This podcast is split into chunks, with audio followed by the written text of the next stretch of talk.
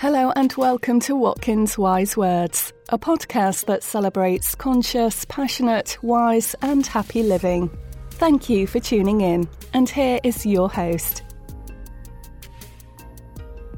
So, hello and welcome. My name's Steve Nobel, and today I'm speaking with Maneesha James on Enlightenment is Your Nature. Now, Maneesha is a psychotherapist, counselor, author of five books of meditation, and has worked internationally for the past 20 years as a meditation facilitator. And also, she works as Osho's appointed editor. She's best known as the voice in Pune that asked Osho questions, or was the one reading out the sutra for his many daily discourses, which went on for over 15 years. Her website is oshosamasati.org. There will be a link going out with this uh, podcast. So, hi, Maneesha. Hi, Steve. Well, my first question to you is, is, let me ask you about your journey and your experience of Osho because it really, I, I think from my memory, it was really a, a, 70s phenomenon, wasn't it? A lot of a lot of Westerners went to India in the 70s to to really embrace Osho and his teachings. that's so. I mean, in the 70s, I, I was here in England then, though I'm actually Australian born. I happened to be here. Fortunately for me, it was a very exciting time. The humanistic growth movement had got underway in Esalen and, and come over here to Europe. So there are all sorts of um, psychological workshops happening, um, primal therapy and bioenergetic and encounter workshops. So, uh, as did I, many people became involved in that movement and it, it was wonderful. And many of us felt the limitations of it, including the, the therapists themselves. And it was a sort of, we then segued into what Osho was offering. And so many, many of us then uh, migrated, as it were, to to India to, to be with him. So the book is about enlightenment, the fundamental difference between psychology, therapy, and meditation. So it's a big question, uh, but what is enlightenment? As always, Osho manages to express profundities in very, very simple, accessible language. And in essence, he he's saying he's defined it in many ways, but it's a it's a relaxing into who we are. That's why he calls it, it's actually our nature, it's not something to be achieved. He talks in the book, you know, enlightenment is not the top rung of the ladder, it's not um, to be climbed up to. You are all ladder climbers. Enlightenment is about throwing away all ladders, even ones with spiritual aspirations might climb. It's not about achievements. Throw away the ladder. Stop doing things that take you further away from who you really are. Mm. Relax into your nature. Mm. Yeah, because a lot of confusion, I think, in the West, because enlightenment really is a Eastern term, isn't it? We don't get that in the kind of Western religious paths so much personal awakening and enlightenment it's more about kind of embracing god or some higher power isn't it yes some external entity and, and this is where um, osho and indeed buddha's also uh, understanding is completely different. It's a whole 180 degree, degree turn that our essentialness, our essential being lies within. In fact, we don't need to follow a Buddha or a Jesus. We have our own Buddhahood to be realized. Do you find that um, you, as a Westerner, going over to India and embracing this, was there any kind of difficulty at the beginning, kind of embracing a, a different philosophy? The difficulty actually began when I was still here in England, um, seeing sannyasins, as we're called, um, his devotees, disciples.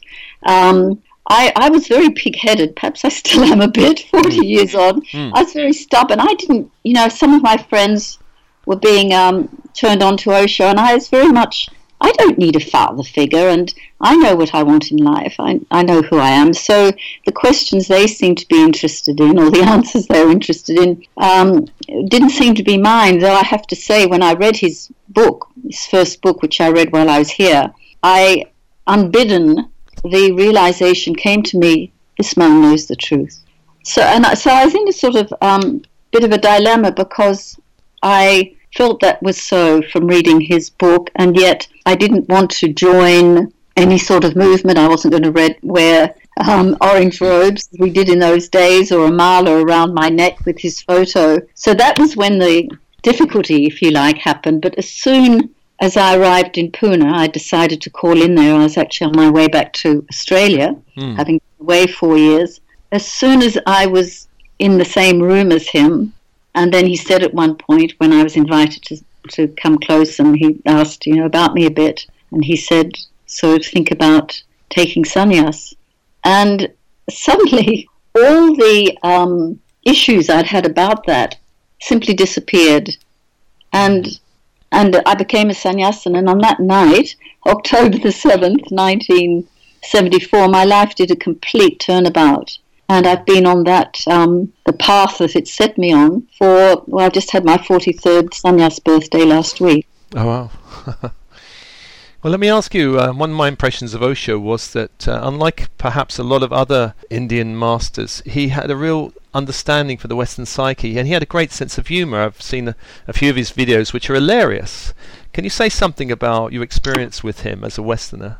Yes, um, I was fortunate one of enough. One of my roles was for the first seven years I was with him, and I, I um, that was 74 when I first met him, and I stayed there in his what was then called an ashram. Mm. One of my roles was to, to go to the evening meetings, which were for a much smaller group of people than the morning discourses.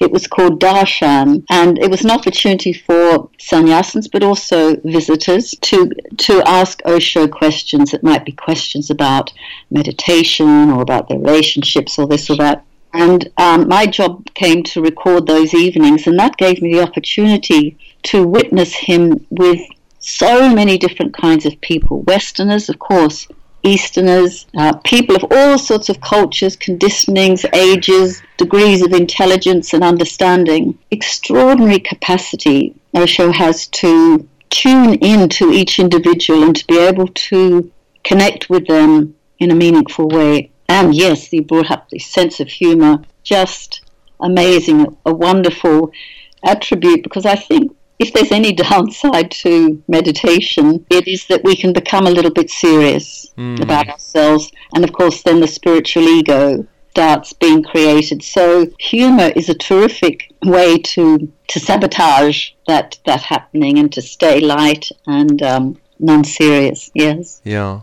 So you've been really immersed in Osho's philosophy uh, around enlightenment.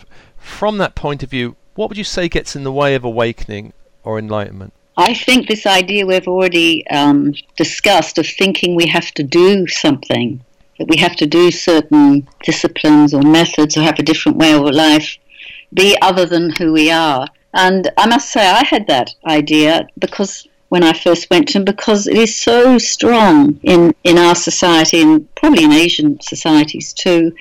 The the notion that there's something not right about us. That I mean, I think that society feeds this to us. Our parents feed it to us because they're fed that too. It's not that our parents are to blame; they were fed that too.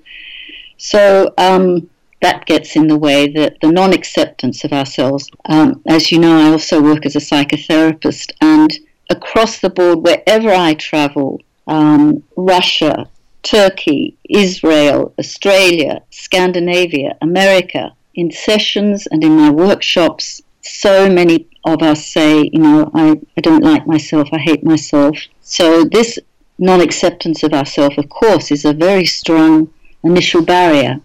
I think I heard once the Dalai Lama at, at a talk, somebody asked him ab- about self hatred, and he had to turn to his translator, said, What does that mean? And he had it explained, and, and then he says, We don't really understand that concept.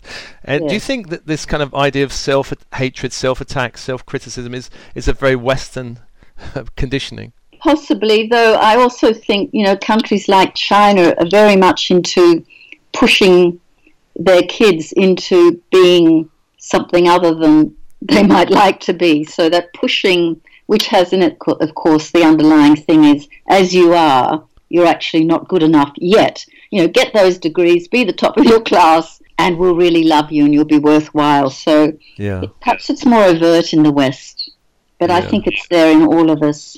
This mm. feeling I'm not good enough. So once we can be in a more understanding and loving frame of mind, um, accepting ourselves, then the relaxation starts and the it then becomes possible to move into meditation and through meditation come to know ourselves beyond this personality that we have as our sort of outer shell, as it were.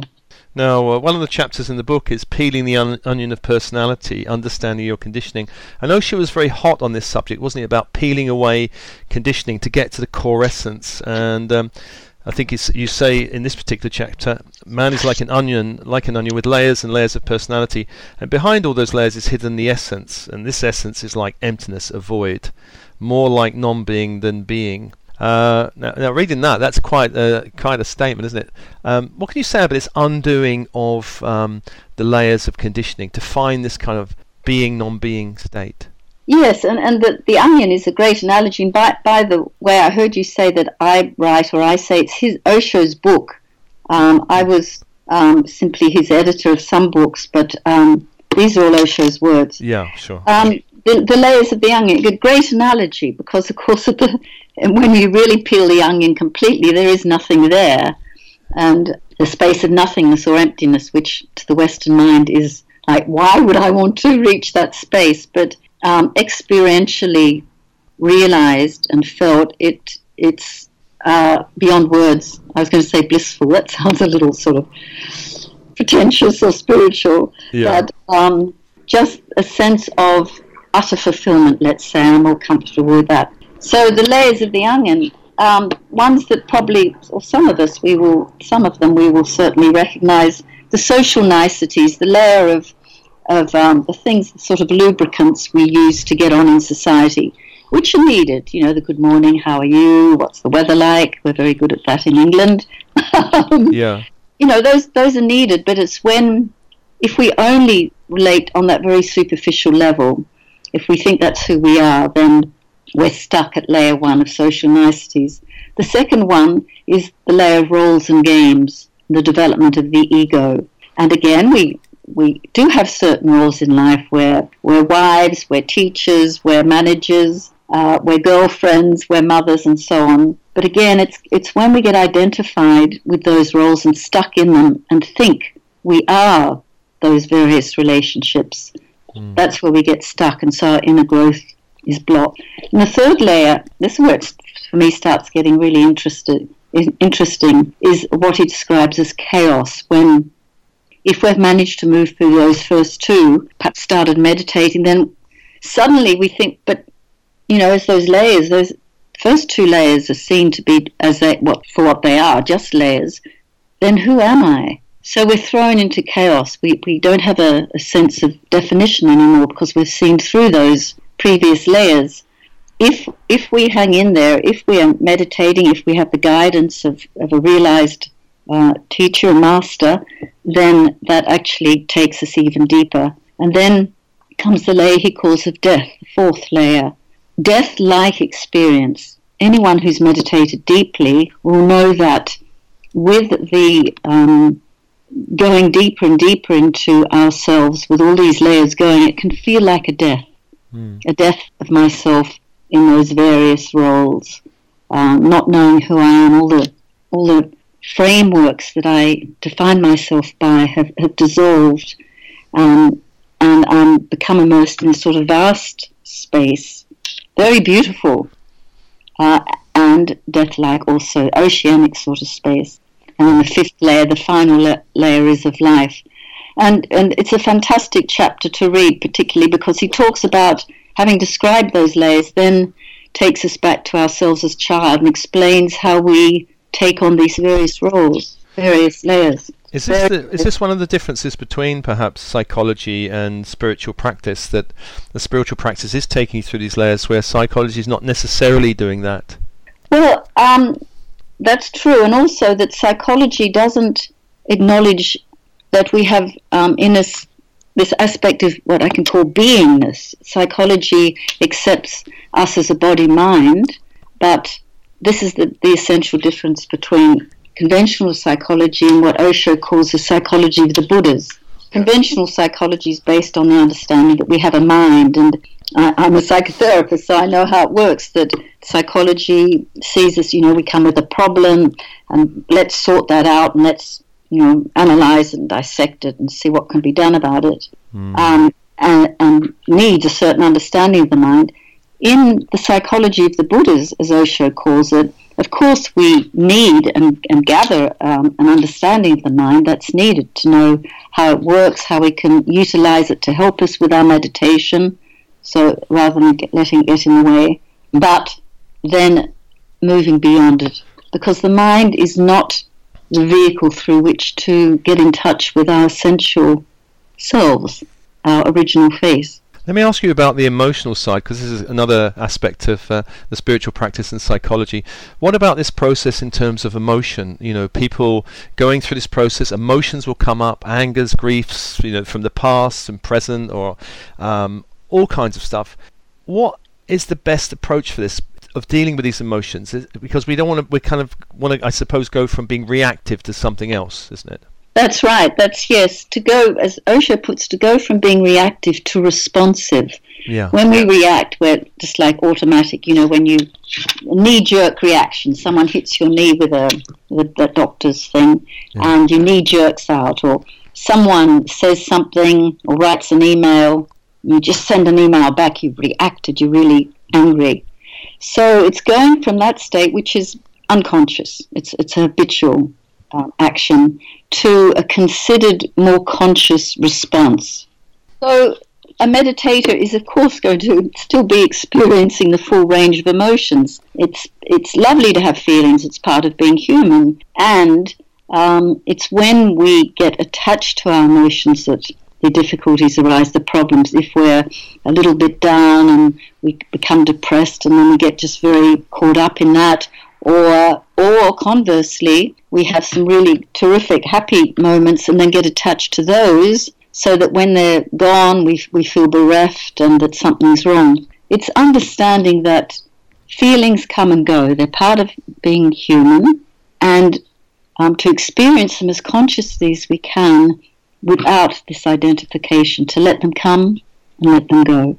So we're talking about the phenomenon of what we call watching, which is from inside, almost seeing it as a movie, um, just noticing them happening, still being, we can be in our, our feelings, but not taken over. For example, one of one issue that comes up for many of us is, is anger or anxiety. Uh, let's focus particularly on anger because that can really impact on other people too. When anger comes, to notice it. Now, there's a, a wonderful technique Osho describes called take note three times. So when anger comes up, to internally say, anger, anger, anger. And in this way, in, in my understanding, indeed in my experience, it helps me be more conscious of what I'm feeling and therefore not to react. And also as a meditator to understand that it's my anger. Someone can't make me angry. Uh, I must have that in me, and that someone else has simply provoked it. So it's taking responsibility for our feelings um, and therefore not throwing it on the other. That, that's not a good idea. That creates then a vicious circle. And anyway, it's irresponsible, as I say. So it's simply living the full gamut of feelings, not getting identified, taking responsibility for them, and bringing more and more consciousness to your emotional life. Now, you have a brilliant chapter title called Your Mind is Not Yours, and uh, Osho says, Your mind is not your mind. This is something basic to be, to be remembered. Your mind is an implantation of the society in which you've been accidentally been born in. Um, can you say something about this? Yes, um, my understanding is he's, he's talking about something for me which is very personally observable is how, as kids, we are gradually fed through our parents, our teachers, um, society in general, belief systems and, and ideas, and these create the foundation of the mind. For example, one that is very topical in, in um, England and actually throughout the world right now is racism. So part of kids' um, belief system might might be about um, the value or disvalue of people of certain color or ethnicity. So, um, and this mind we um, get identified with and think is us. Now, we're not doing discarding the mind at all. The mind has a very positive value. We, you and I, had to arrange this talk through our minds. Our mm. minds allow us to make travel plans and decide on a career and, and so on. It's it's really a, a fantastic instrument, and it has its limitations. Now, another chapter you've got here, here or Osho talks about waking up from the dream. Now, a number of spiritual teachers and masters have this metaphor of waking up from the world, and also it featured in that film, didn't it? The Matrix, the red pill, yes, blue pill, yes. something. Yes. Is this a useful metaphor? Do you think? I, I, well, yeah. Again, for me, it's again, it's a it's a felt experience. I know the times. Well, later I know the times I've gone on automatic that I'm not present to the moment. In other words, meta, um, metaphysically speaking, I'm asleep. Um, so yes, it is. And in those moments when I am present and conscious and as alert as I can be, um, it, I do feel I've woken up. So yeah, I think it's it is a very useful um, metaphor. Yeah, I like it. um, can I just? It's a beautiful book. Enlightenment is your nature. The fundamental difference between psychology, therapy, and meditation. Who's this book essentially for? Would you say, Maneesha? Well, certainly for people like me, therapists. Yeah. Um, and I've recommended to many of my therapist friends to um, meditators because there's so much about and uh, wonderful explanations about the, the mind, about consciousness, unconsciousness, the phenomenon of watching, and how consciousness, watching, and awareness are actually different. Osho defines them in a very particular way.